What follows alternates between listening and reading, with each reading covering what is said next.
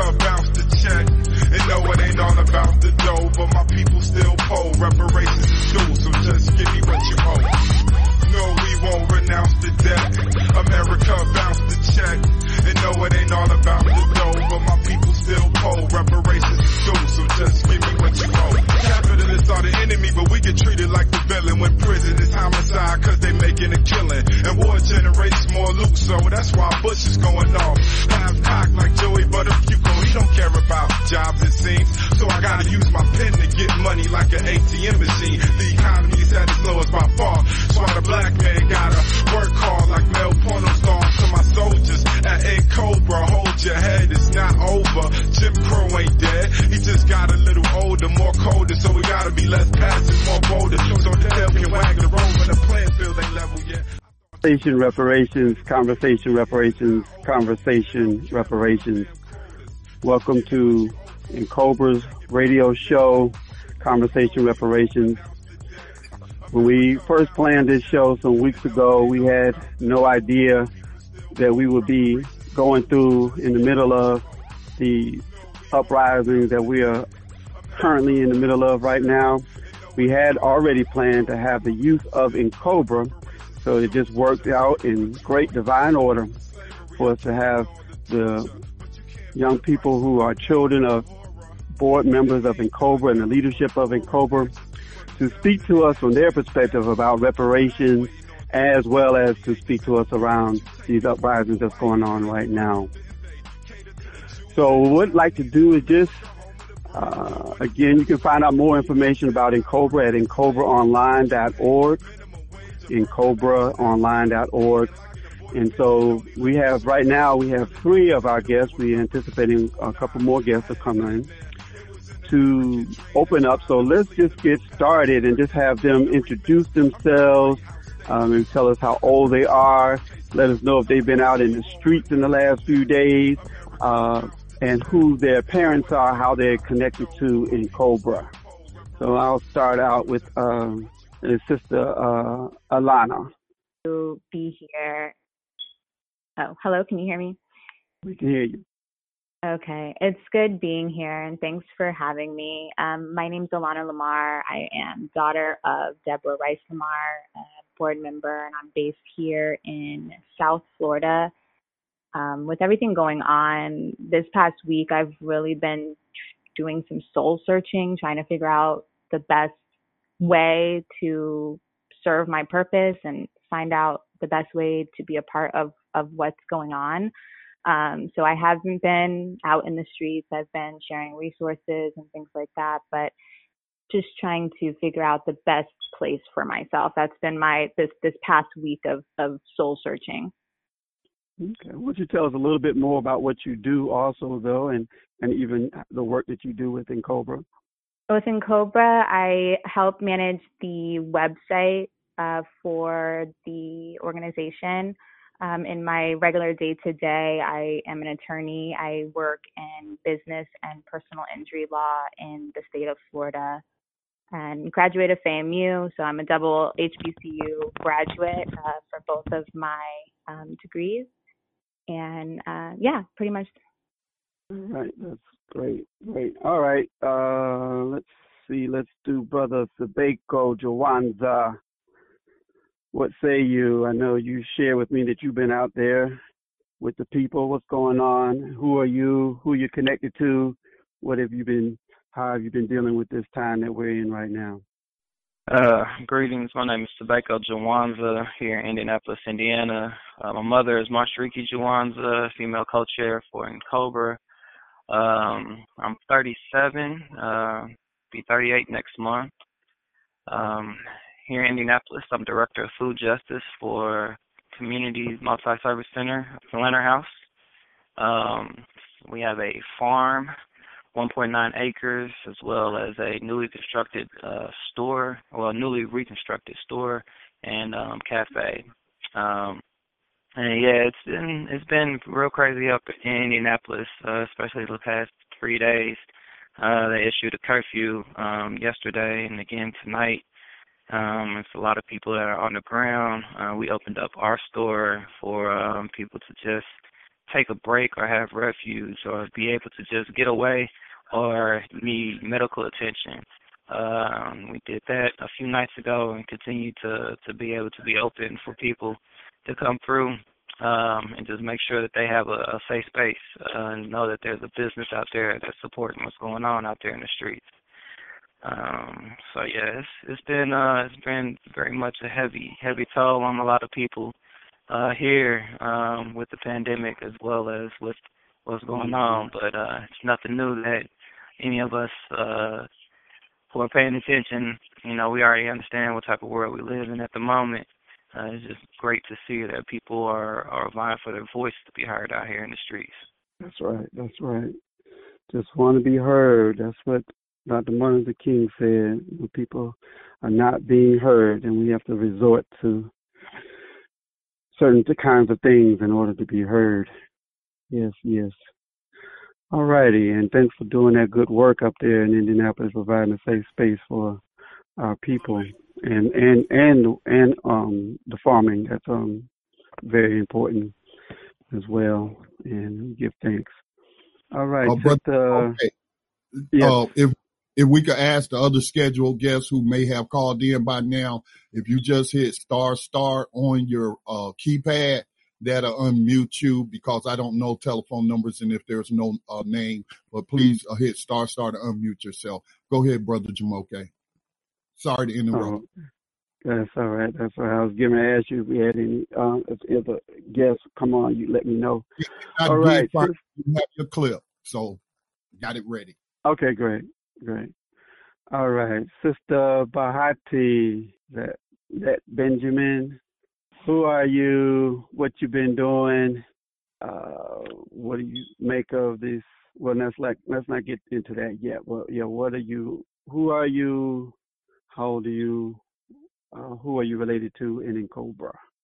All right. So peace and blessings, everyone. I'm very glad to be here. So thanks for having me. Um, I'm Bahati Keolet Benjamin. I am the daughter of Willard and Brenda Lett, and I'm coming through the New England area, both Connecticut and New Hampshire. I just turned 40 this year, 2020. So I, I'm in the 40-40 club now, and um, I am a data scientist, and my husband and I also own a couple of businesses, but we have one in the Hartford, Connecticut area where we host jewelry making workshops and also rites of passage for um, young men and women. As far as the uprising, it's um, it's really interesting because I feel like it's just compounded um, with everything else we were going through with the pandemic and really the loss of life with you know a lot of our legends you know starting with kobe bryant on down to you know andre harrell and betty wright and um all the others who've joined the ancestors so just a lot to process and um i have not been in the streets i've been really trying to connect with family to ground myself and also been trying to explain this um and make sense of it with my son and daughter Okay. How, how old are your children? So I have a 15 year old daughter and a 12 year old son. Yeah, my daughter's very, very impacted by, um, you know, the, this and other, you know, other things that you know continuously happen. So, um, you know, it's a lot to a lot to process. Sure, sure. All right. Well, we want to thank you. Um, do we have anyone, um, any other guests on the line?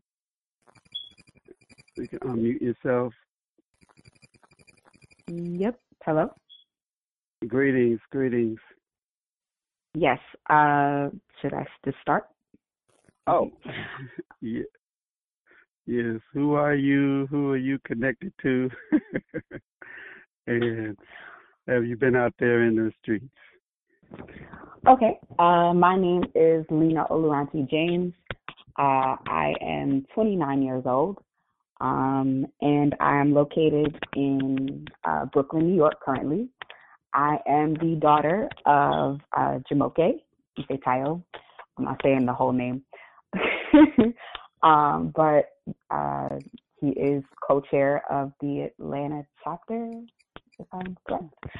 Um, yeah, I've not been out in the streets. Um, I have been watching uh, the protests um, take place. Um, and I definitely think uh, tomorrow I I feel um, called to to go out. Um, they have enacted a curfew here as well um, for the first day. Um, it is uh, for 11 p.m. out here in New York. Uh, and I definitely uh, feel the need to participate. But my main um, my main uh, personal focus right now is that I think that um, I just think that everybody should be mindful of uh, the self care um, aspects of uh, this whole uh, process. I think that us watching um, a fellow human being you know, repeatedly, you know, begging for his life and, uh, you know, and, and not being heard, I think that we need to understand that that is a very traumatic experience uh, and take time to recognize uh, how we're feeling and even take breaks. I know everybody is on social media and making posts and giving their opinions and how they feel and really just trying to uh, communally um, heal from this and, and find answers and feel a sense of connectedness.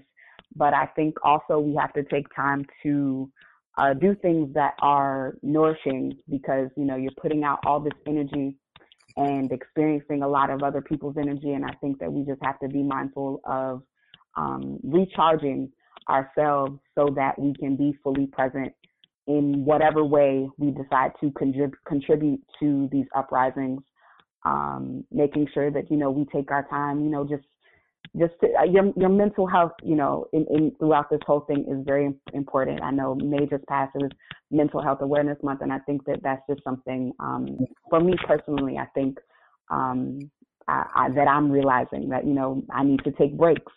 Uh, I need to play a little gospel music. I need to find things that nourish me so that I can still, so that you, you know, the waves of sadness, you can, you know, break through and still contribute um, your energy in a in a positive way.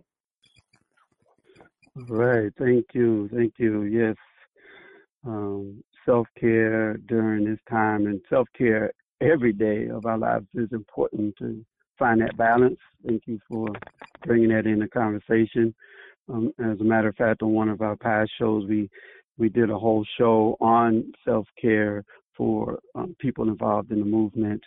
Uh, we have uh, Sister Nana Harris Paris, who who has written a book for revolutionaries on self care and how to um, uh, manage that and and be in uh, involved in social justice work and movement work and um, would encourage people who want to go and take a look at that show. It was a very good show.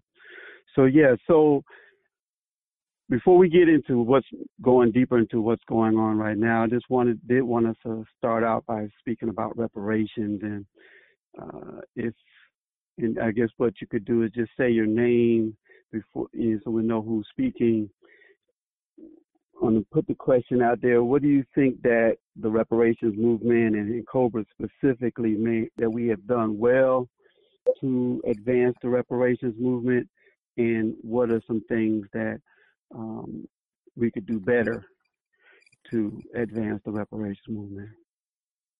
Right. That's an open question for anyone.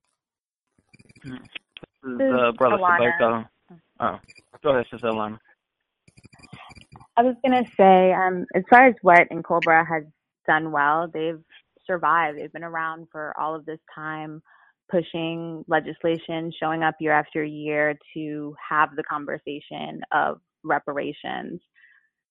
And that in and of itself is what we need. As far as going further, we still need reparations to happen. We still need social justice to happen, criminal justice reform and those things. And these type of conversations with the youth and trying to get more people involved and spreading the message across platforms and and amplifying the the conversation and relating it to all of these current events that are really exposing it. It's like we've had to put so much work in trying to explain reparations, but all the things that are happening are shining a light on exactly what we've been trying to prove and to get through to people for so long. It's very, at least for me and a parent, of the disparities, a parent of the harm, a parent that there's these inequities that we can start trying to put a number towards when it comes to reparations. So they've done a lot as far as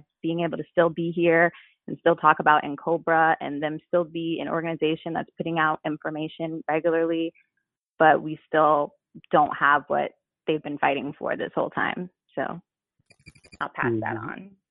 Yes, yes, yes. NCOBRA's been around for 30 years, and and so work we've made some accomplishments, but like you said, we still ain't reached the the victory yet. So much more work still need to be done.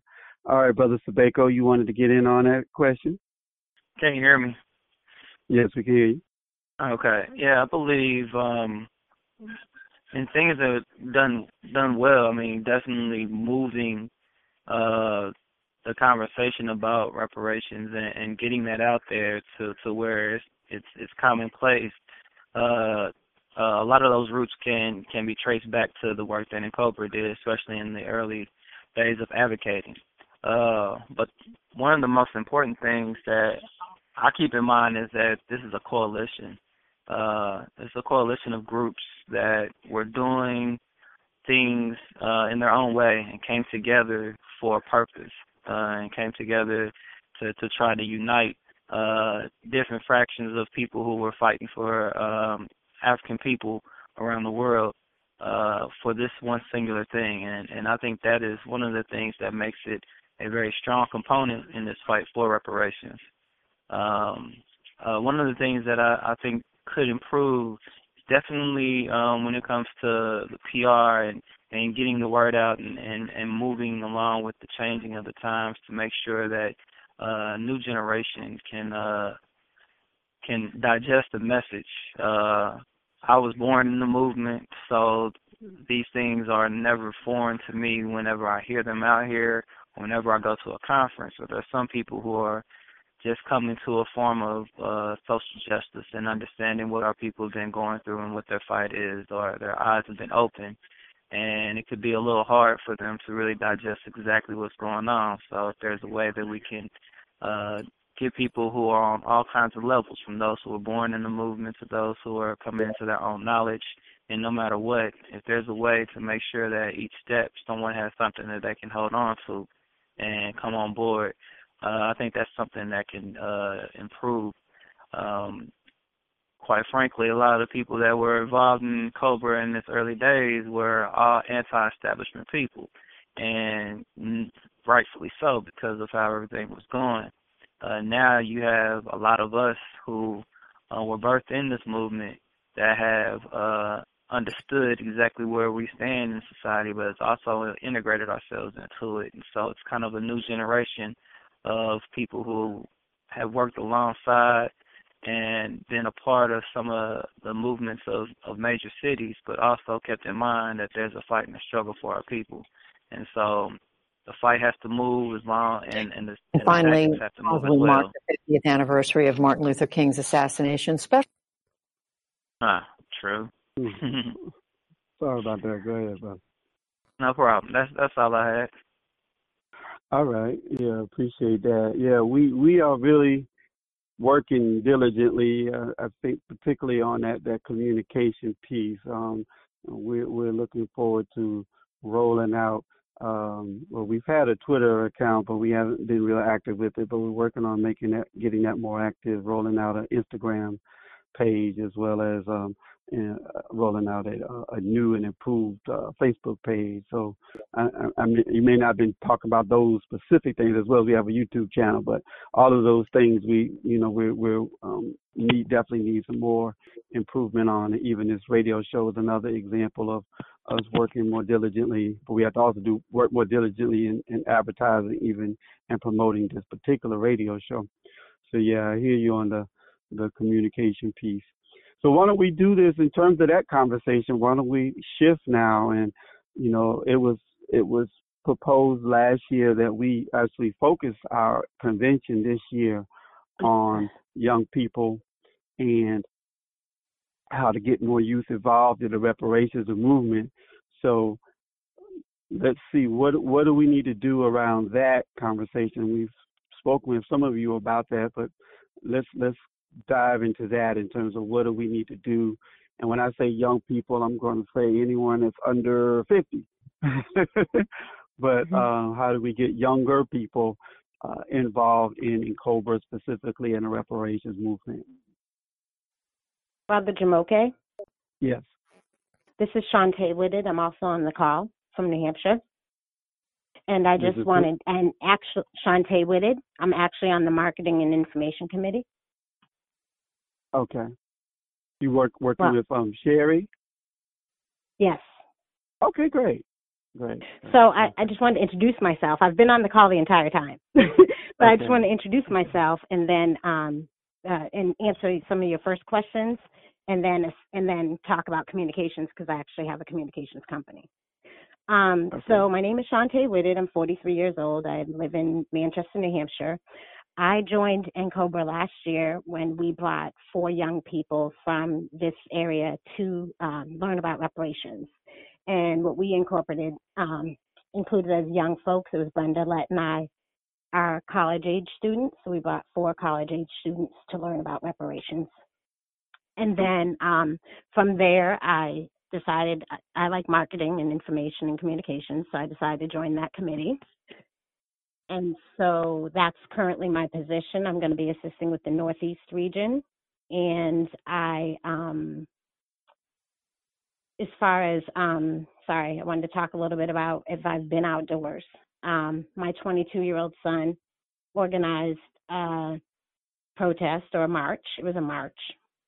And we had roughly a thousand people, and he organized it within 48 hours and it was very successful and led to some very successful conversations with him, members of law enforcement, and myself included.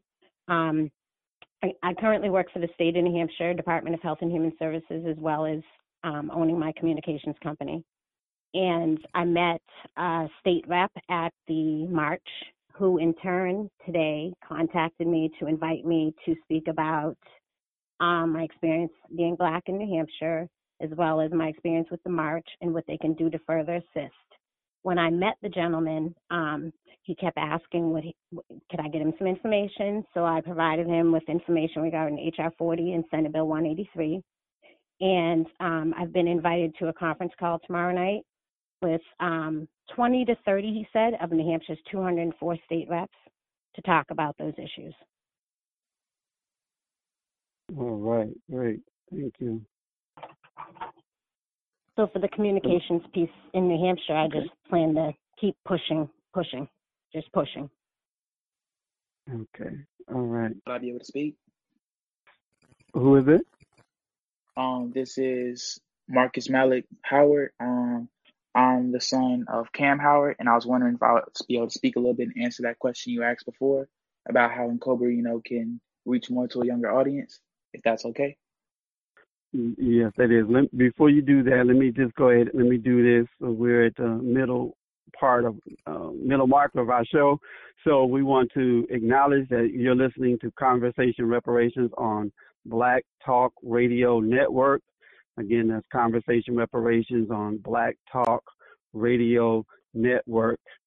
All right, go ahead and want you introduce yourself also first, and then you can share with us on any of the questions that I, I raised earlier. No problem, sir. My name is Marcus Malik Howard. I'm the son of Kamm Howard, who's been a part of NCOBRA for as long as I've been born. And hmm. I wanted to answer the question you were speaking on before, where you said, "What are some things that you know we can do to get younger people involved in NCOBRA in the fight?" And I feel getting more people involved is really social media and putting together more rallies and protests. I feel NCOBRA resonates with me personally because I'm 18 and I was born into the fight by my father in Chicago, Illinois. And I feel this fight is really important because of a lot of people's lack of knowledge on reparations. And when we let the oppressors teach our history, they're going to sugarcoat the injustices and understate our accomplishments. And I was t- talking to someone today about why they feel, why I feel reparations is really important. And, you know, they were basically telling me that asking or demanding for change from a system that was never for us doesn't make sense. I'm guessing they were speaking on, you know, America or the US specifically. But my main point against that was that we are a crucial part of creating we are a crucial part of this. Our our aspects of change in America are well documented, and we pushed for so much and have fought for so much that asking for anything less than the respect and the monetary gain that we have worked so hard for for over for nearly 500 years is nothing short of what we deserve as human beings and as African humans. And I feel like I agree with the brother before me that was really talking about pushing NCOBRA's name to be as known as the NAACP or even as known just as much as Black Lives Matter. Because he, I was saying that speaking and getting, you know, more into social media, into branching out more than just, you know, person to person or face to face could really help bring in a younger demographic. Because I feel like NCOBRA to me is more impactful in a lot of ways than I'd say even the NAACP on a local in a local, you know, area. Not saying either organization is better or worse. I'm just saying I feel like this is something that speaks to me and could speak to a lot more people if they knew how much, you know, we really were pushing and advocating for black people and black rights. I feel you, brother. Yes, it's, it's um, I feel your spirit. I apologize um, if I was speaking a little too fast. No, no, you you did great. Um, so I'm just looking. Weak. Who is this? Hi, this is Bahati. I just wanted to add to um what you had mentioned quickly. Um, yeah, I, I was gonna I was actually gonna call on you specifically because I know you mentioned that you do rites of passage programs with young men yeah. and you and your husband. So I was particularly wanted to ask you also to to weigh in on this question around how do we get younger people uh, involved in, in in Cobra and reparations movement. Yeah, I think that um, right now is a really important time because I feel like I mean you hear a lot more about it. Even things, you know, platforms like the Breakfast Club. I'm not sure if you. I'm sure a lot of you guys are familiar with um mm-hmm. that that show. But I think Charlemagne that I, yes, yes, and um even the you know recent Democratic candidates, you know, even kind of mm-hmm. you know putting it in their platform. We don't know exactly how serious they were about it, but um I think at least for me, this was the first time they even mentioned it. So it's definitely some traction there, but I think that it's important that we don't allow the um, quote unquote dominant society to co-opt the word reparations because I feel like that's kind of happening as well. I don't know if if others agree with that. So I think we really need like a clear narrative and something that's very um, simple and um, powerful. And we should, I think, um, kind of geared towards our people because I think our people are really the people who need to understand it um, the most because we still have people who either don't know what reparations is or think that we can never get it or think that we don't need it and you know who should get it and you know should Caribbean people get it? just that all of those kind of I think you know all of that misinformation so to speak I think if we can kind of get a clear um almost like our own not propaganda but kind of our own story that we can all repeat and you know kind of stay on the same page to help people understand. I think that would go very far in those mediums that you guys all talked about which i completely agree in like the social media realm right? If we're kind of pushing that consistent narrative i think that would be very powerful. Um, but in terms of rites of passage we include not necessarily reparations but we try to really talk about the truth of the founding of number one the world so we go a little you know we go beyond you know this american paradigm to you know, just kind of traditional um, societies and, you know, how we got to be here. And we're in um, the Northeast where we encounter a lot of people of African descent who don't necessarily identify as African American.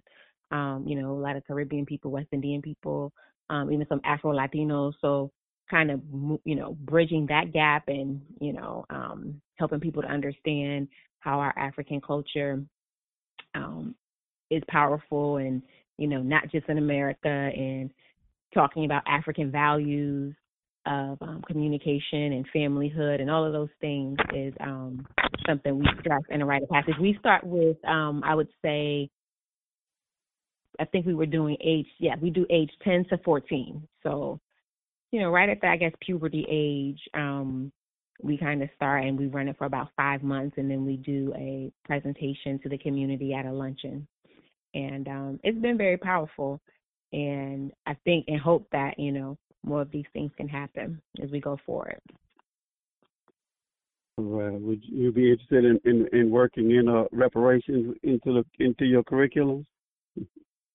Oh, definitely. I mean, like I said, we don't let's necessarily say you know reparations, um, but mm-hmm. yeah, we can. We can definitely be you know more intentional about that for sure. So, also, and this this for you, Bahati, or anyone. One of the I think biggest obstacles um, that I've observed in, in doing this work in reparations for some years now is people saying that they don't think it's going to ever happen, um, or some version of that. Um, what what do what, what do you say when someone says they don't you don't think they don't think that'll ever happen, or it's not going to happen, or what is your response to that? Yeah, I mean, for me, I, I like you know I'm a mathematician, so I kind of like to break it down between you know should it happen and whether or not it's going to happen, right? And that's what I mean by the messaging. We need all of our people mm-hmm. to understand that this is a debt that's owed whether or not it's going to be paid, that's like the next step, in my opinion. Um, and then, you know, again, probability versus pop, you know, possibility. Like, it's definitely not going to happen if we don't make it happen. Mm-hmm. Um, so anything's possible. I mean, we're living in 2020 where we can't go out in groups larger than 10 people. This has never happened in 100 years. So um, mm-hmm. I kind of try to push back with that, but just lead with, you know, the evidence that this is something that's old. And whether or not, you know, because people joke, well, everybody will just spend it on Jordan. Maybe so. But if somebody owe me ten dollars, however I want to spend my ten dollars is my business. you know, so um should I speak to that? Yeah, you can. And my husband here, he wants to add something. Go ahead.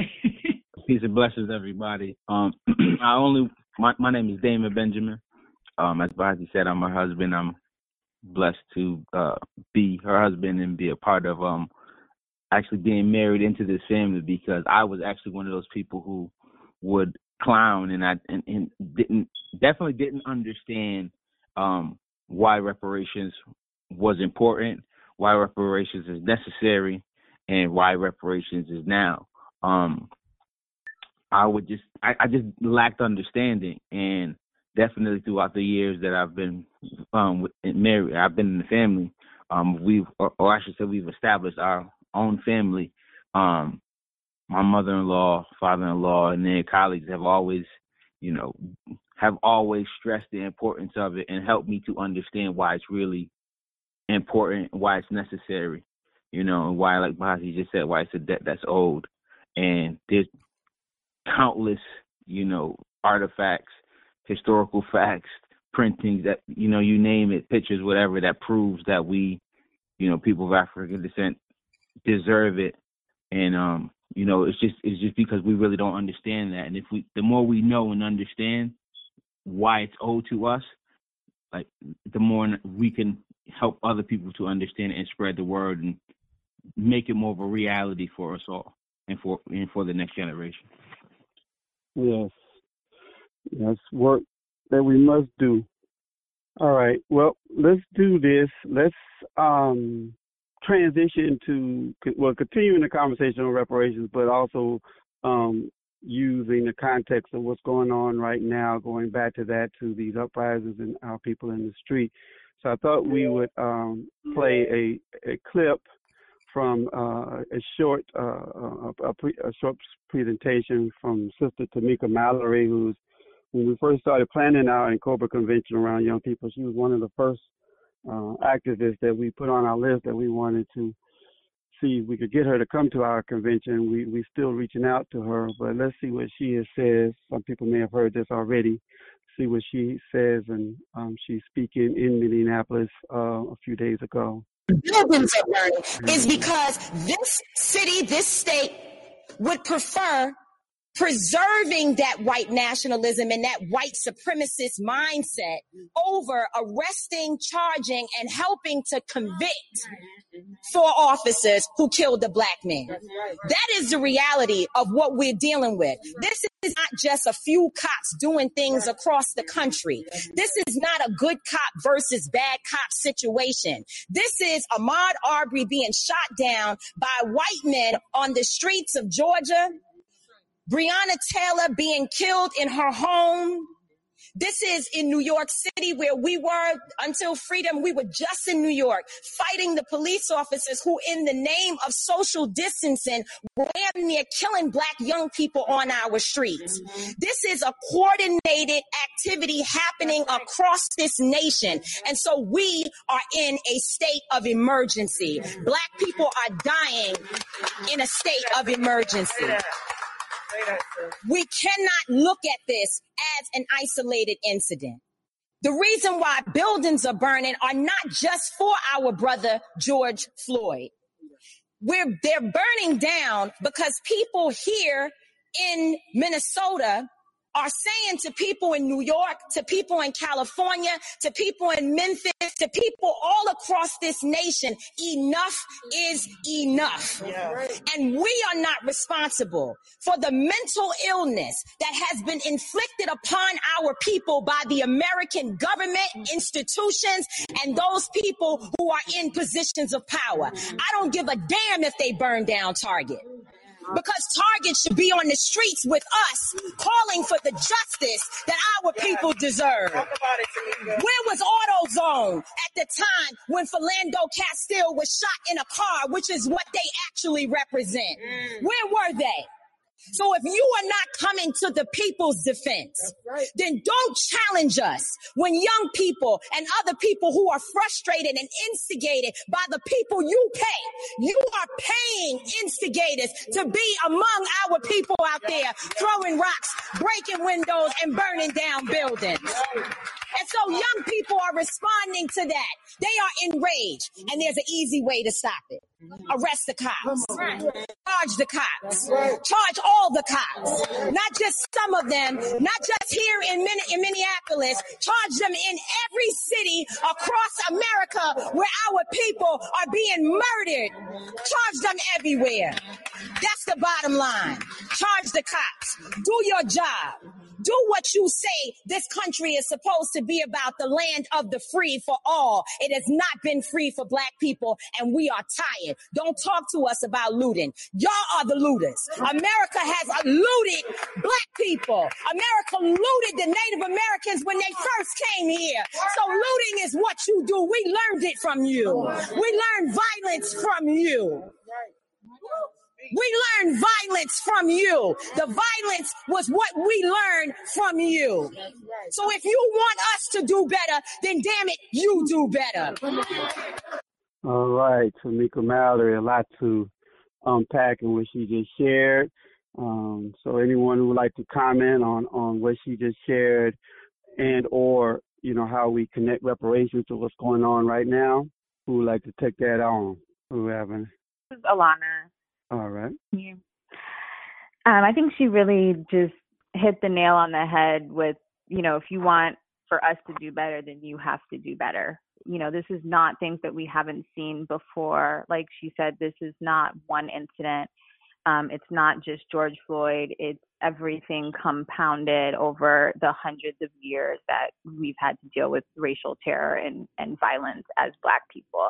And what I'm not seeing are simple things like she said, arresting the officers, looking into all of the complaints that are filed against current officers, saying that we're going through our policies and we're going to implement new training and new hiring and take the complaint seriously and say we're not going to hire the same cop in a different jurisdiction and make them the the, the sheriff, you know, and Mm-hmm. So many things could be fixed with just there's there's solutions to each one of these problems. And instead of actually saying we're going to do these feasible things that could happen and actually address your grievances, they're ignoring them. So it's not that they can't hear us. It's not that we haven't been preaching the same thing, whatever. It's that they haven't ever cared enough and never been forced to the point of needing to care. And it's at this point where there's only so much that people can put up with. There's so much that you can corner someone or back them up against the wall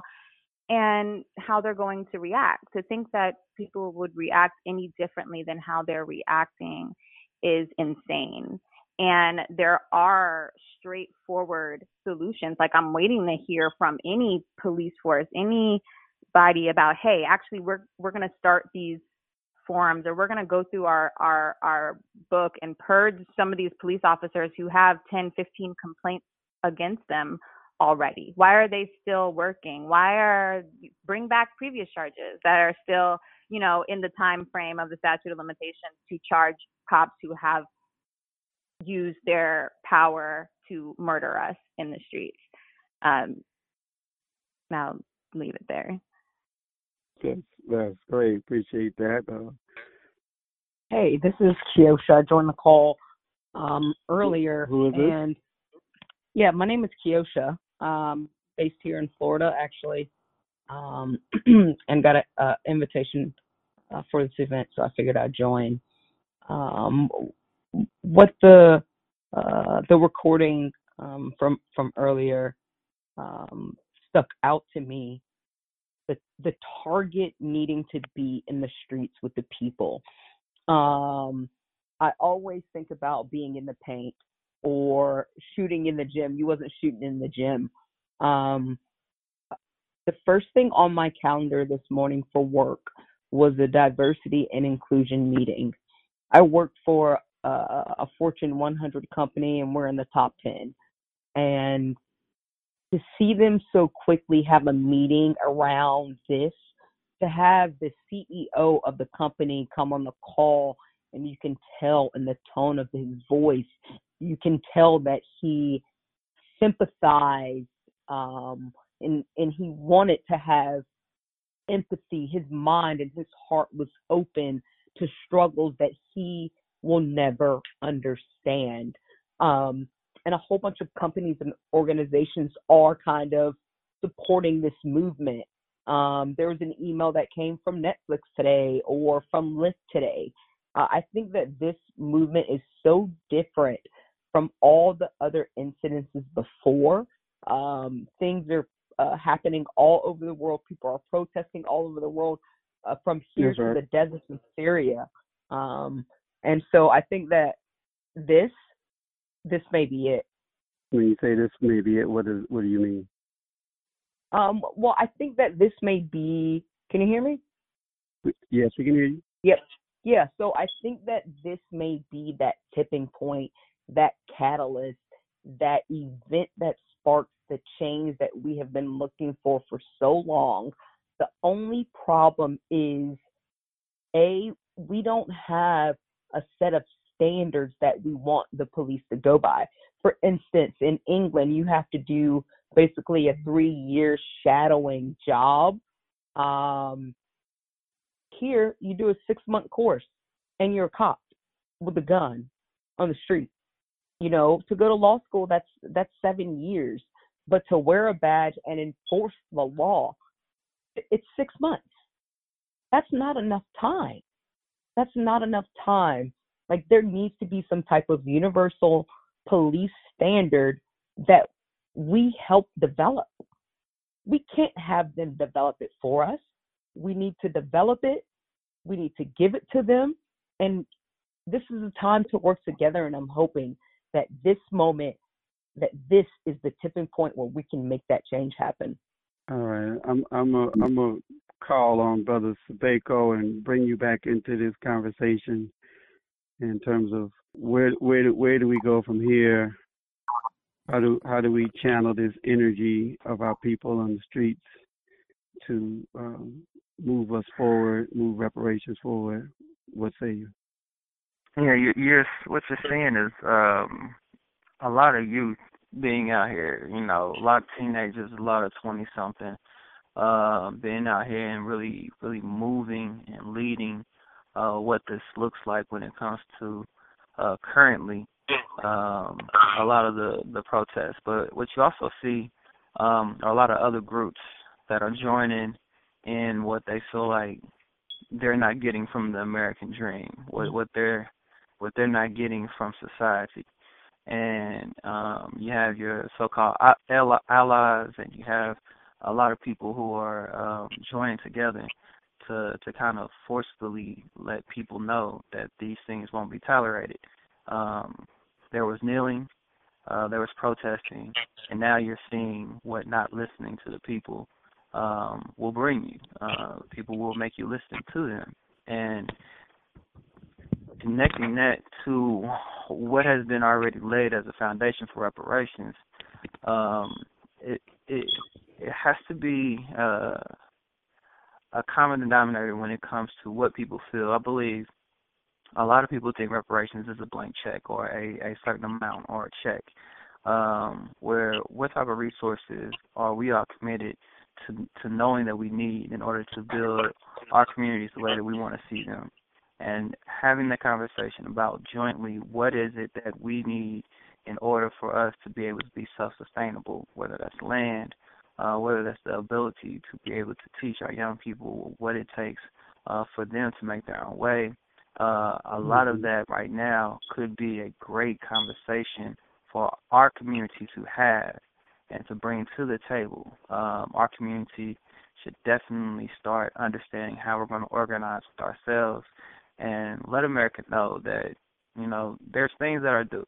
There's things that are due, and, and it's plain and simple to understand why. The conditions that we're in, the reason why we're dying at a larger rate because of the pandemic, the reason why we're dying at a larger rate because of police brutality and white supremacy, the way that we're being locked up, uh, our income and the things that our families are are bringing home. Um, all of those things are definitely something uh, that we can make a case for in terms of how this society has caused us not to be on the winning side of that. And so taking all that and us understanding as a community what we need to make sure that we can be self sufficient and build. Um, those are conversations that we need to have and those are the demands that we can put together. And the conversations are there so that we can build ourselves. The demands are there uh, so that um, those who are in power can understand that there is a responsibility for them uh, to be able to assist in what the community needs to do.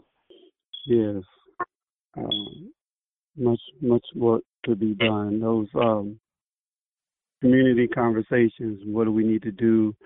You know, even once we pass HR 40, 1083, you know, really before we pass those bills, I've been saying, but even after we, but for sure after we pass those bills, we're going to definitely have to have developed a detailed plan and proposal that'll be should be informed by what people feel like, like you said, makes the best sense to address the different issues in our community, whether it's policing, whether it's education, whether it's health, mental health, all of those different things, land, all of those different things. We have a lot of work to do. Um, I wanna, um, um, I believe, brother um, Marcus is the, the youngest person on the call. So I'm going to give you, brother, the, the the last word as we come to the close of the show. And how, what do you, what gives you hope in terms of uh, as a young person, in terms of us achieving reparations, in terms of what um, our world would look like with more justice, with reparations, with uh, more healing, what what what would you say? And Brother Mark, is you there? Okay. Um, is I guess we could go around and get a, a, a quick closing remark from everyone. Okay.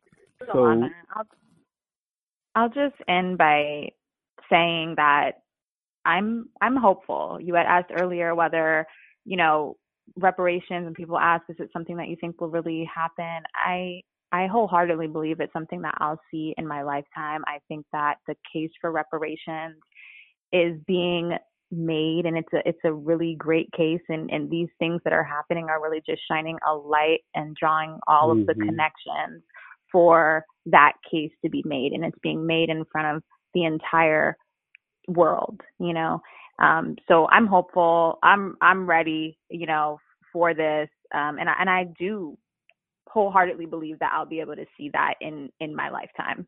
All right. So Shante, wrap up statement for us. Sister Bahati, Sister Lena, if you're muted, unmute yourself. Yep, I'm here. Can you hear me? Yes. Okay, I'll just wrap up and say that I think that um well not even I think the evidence is there that this is definitely a moment in time um for us to advance the reparations agenda. Is, and so I anybody that, hearing uh Brother Jumoke because I'm not hit having any sound. Yeah, they can hear me. we have some mm, technical issues. Go ahead, Sister Bahati. Oh no, I was just saying I think that um the evidence is there that, you know, this is a moment in time for us. So I think that we have to just continue to move in alignment with the strategic and clear plan and also um narrative for our people. And I think that we can um that we will be successful. In your lifetime. Yep, I'm claiming it. It's 2020. Look, look, anything can happen.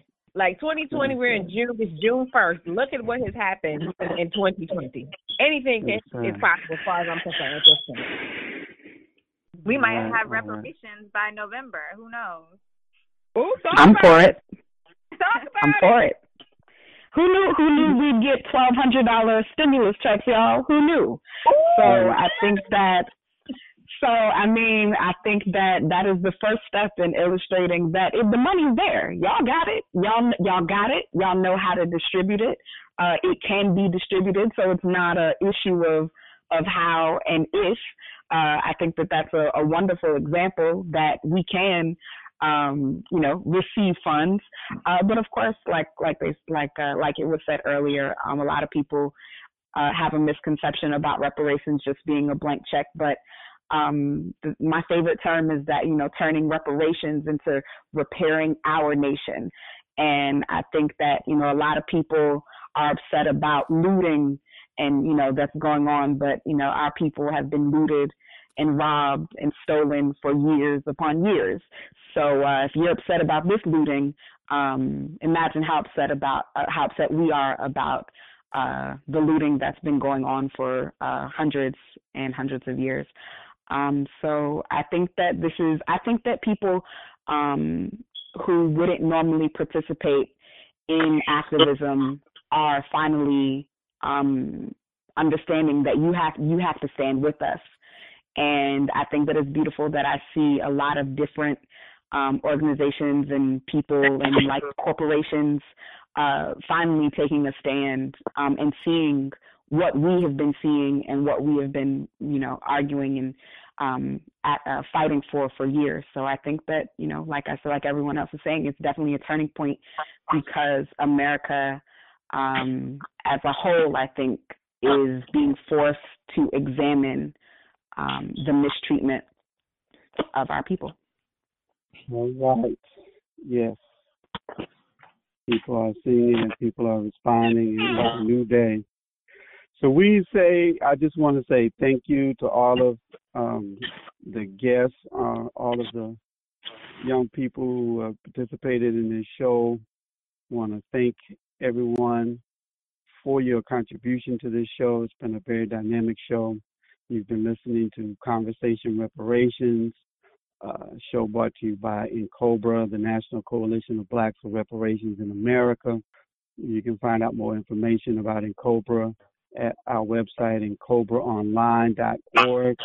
Uh, we invite everyone who's listening, everyone who's on this call, everyone who will listen to the podcast at a later date to register yourself at our national convention, which will be July 30th through August 1st, 2020. It'll be a virtual convention.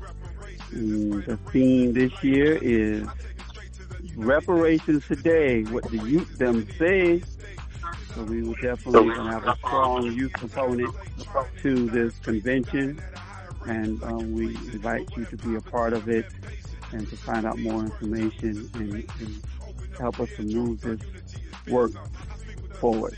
And you can also um, get in touch with me directly at reparationsj at gmail.com. My name is Jumoke Ifetayo.